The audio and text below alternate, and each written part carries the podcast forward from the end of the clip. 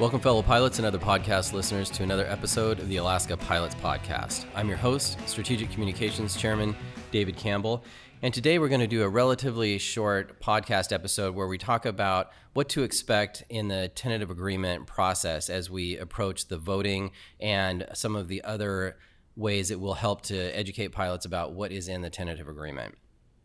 To do that, I've got Will McQuillen, your MEC chairman, Ronan O'Donoghue, your strategic planning chairman, and Drew Coyle, who is your strategic planning vice chairman. Gentlemen, thanks for joining me as always. Thanks, David. Thanks, David. Thanks a lot, David. And Will, start us off. How's this week been for you? well, uh, I think anybody would say that the, the last few days since Friday have been fairly busy and hopefully we've done a good and effective job of getting resources out to the pilots as quickly as we can. I know we'll touch on some of those resources and things that are available and timelines here in this recording. But uh, as I said on many podcasts, uh, I can speak to just how hard everybody's been working and how hard specifically the MEC and negotiating committee have uh, worked, we believe, to address the core concerns that pilots articulated in the tentative agreement both in terms of job security, uh, scope, training flexibility, reserve, in general, flexibility and the ability to get a productive schedule or simply to have more time off. And uh, now, here we are, I guess, however many days later, with a little bit of bandwidth. I had a moment since the MEC meeting, want to fill you in on the timelines and what we've been working on behind the scenes so that pilots know what to expect in the weeks ahead. Okay, thanks, Will. I know one of the things that the pilots are really anxious to receive is the full language of the tentative agreement. And while the executive summary does a good job of explaining what's in the tentative agreement, it's really needed to look at the actual language. I know a lot of people want to see that. So, Ronan, can you fill us in on where that process is and when pilots might expect that? Yeah, thanks, David. That's the most common thing now I'm hearing in the last, I'd say the last 24 hours is, and then, you know, people are really anxious to get their hands on the full language and to make sure that they can read through um, to understand exactly what the intent is by certain sections that were released in the executive summary. So this has been recorded on Wednesday. Um, just talked to Gruner just literally right before this podcast, and Chris is still in there, and they're basically dot, dotting I's and crossing T's. So the good news is, barring any unforeseen hangups, the TA language will be out on Friday. I want to make sure that people recognize that this isn't a full right. The NC wrote the language as they went along. But this is just purely administrative to make sure that it is exactly the way that it was intended and negotiated. So there's just some final checks going on right now to make sure everything lines up and that nothing is unintentionally broken. We all know the uh, the importance of getting that language correct. So yeah, no, that's it's coming, David, and it's it's critical, especially you know with the fact that we're opening a vote here pretty quickly. That um, folks actually have their in their hands and the ability to uh, to read through it and understand it. Yeah, I'll put a point on that, Ronan, since I'm a little bit closer to the process.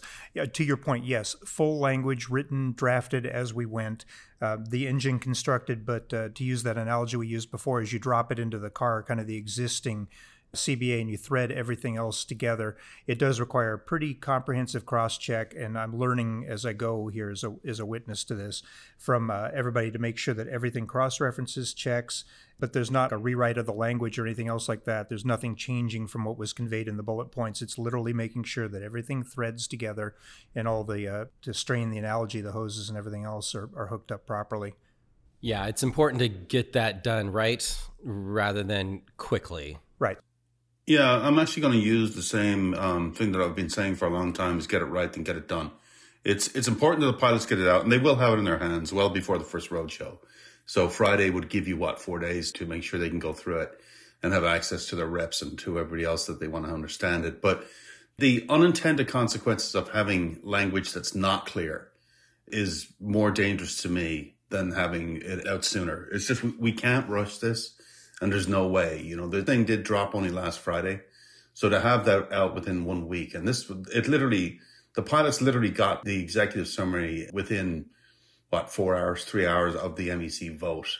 So making sure that this is correct is of the absolute utmost importance, and I'm sure every pilot that's listening to this right now knows the value of well written language.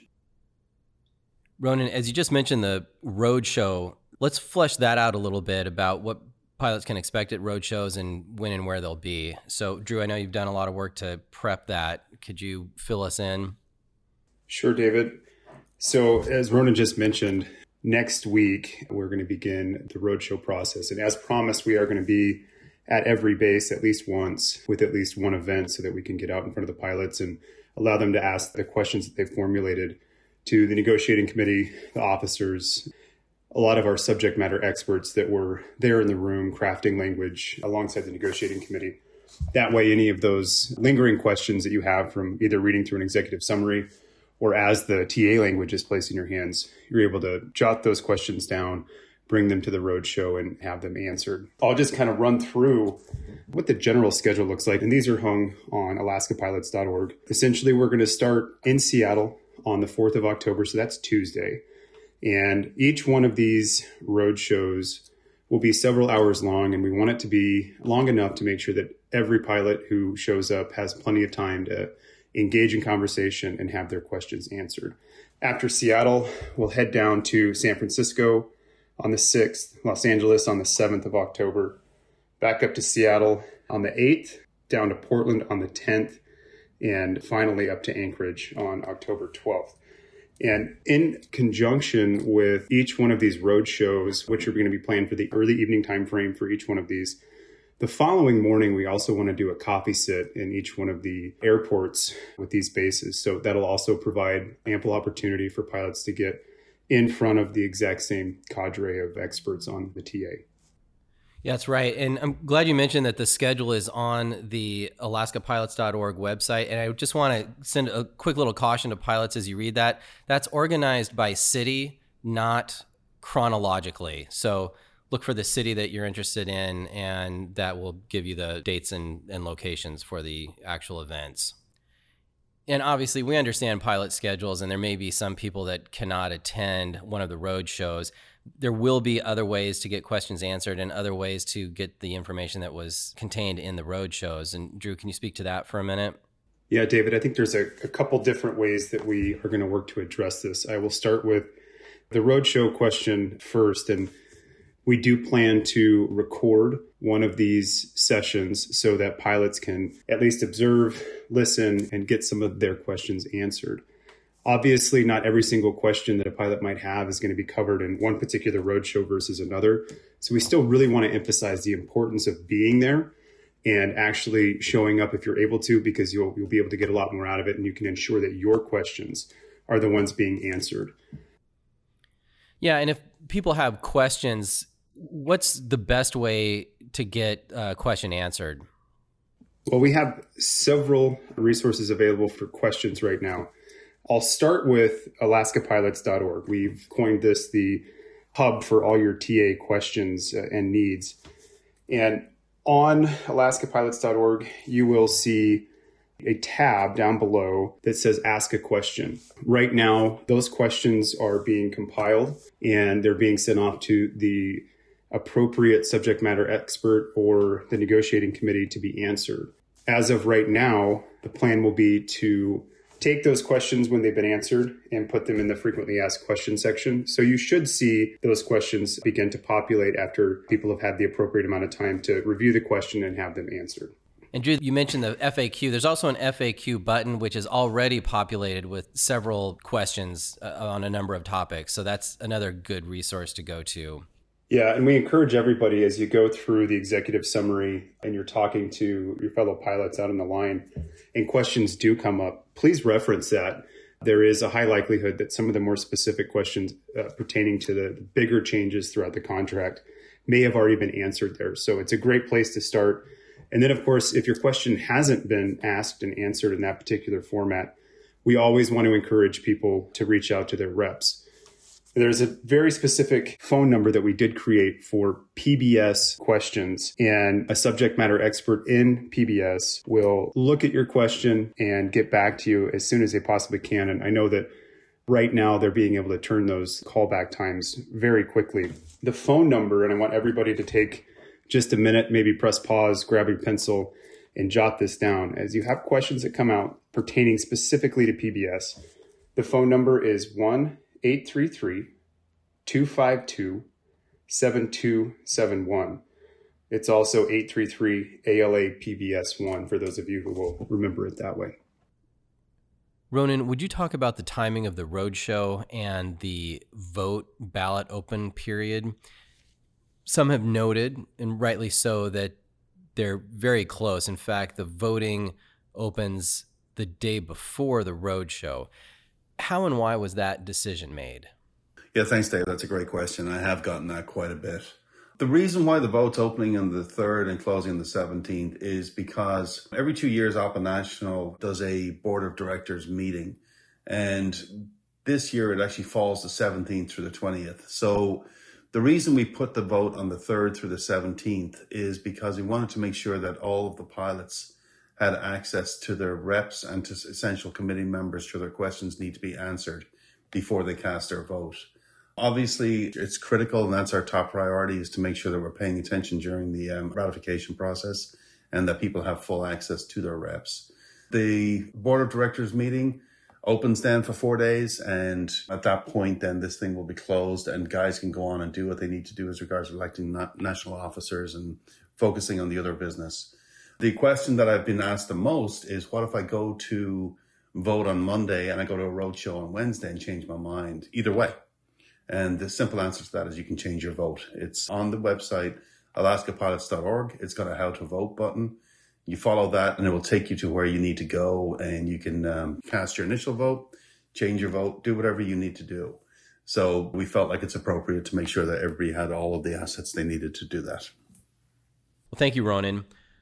Will, do you have any final thoughts before we close this out? Yeah, I do. I appreciate that this is just a short update, but I do want to note that I know how much work has gone in in the last four or five days, and I hope that the pilots have found some of those resources that are available to them to be useful. I have absolutely appreciated the feedback that I've gotten over the last several days. So do the reps, both in support and those with questions and those with some really hard questions. As I've said in the opening remarks, we really did work very diligently to address your needs as identified over three years in the tentative agreement. But uh, as we've always said, and, and Chris isn't here to speak for himself, but I'll say it the pilots will decide. Pilots will decide if we hit that mark. I do look forward to getting the language out to the pilots so they can take what that is along with the podcasts and see how it all threads together, as I say. Again, I do hope the pods find that these resources that we've been working diligently to get before them are useful, and I am committed to making sure that that uh, full language is out as well to augment those resources as I've said so many times, a lot of what's in this TA is a system. It's just a comprehensive rewrite of so much of what was our contract. And uh, hopefully, pilots will take the time to look at these resources, look at the full language, and decide how it all threads together to solve their problems. And I would ask also that that's critically important that pilots do take take an extra three hours to familiarize yourself with podcasts with the language and educate yourself and come prepared at the road shows to ask those really uh, critical questions that are important to you, important to your family. Because those three hours, I mean, this is a contract that potentially is going to impact you for three years. So make that investment of a few hours, and we look forward to seeing you at the road shows. All right, thank you, Will. Thanks, Drew and Ronan. Of course. Thank you, David. Thanks for having us today, David. Yeah, absolutely. I think I can speak for everybody. We look forward to seeing those of you who can make it to the road shows. We'll see you then. This has been another episode of the Alaska Pilots Podcast. I've been your host, Strategic Communications Chairman David Campbell.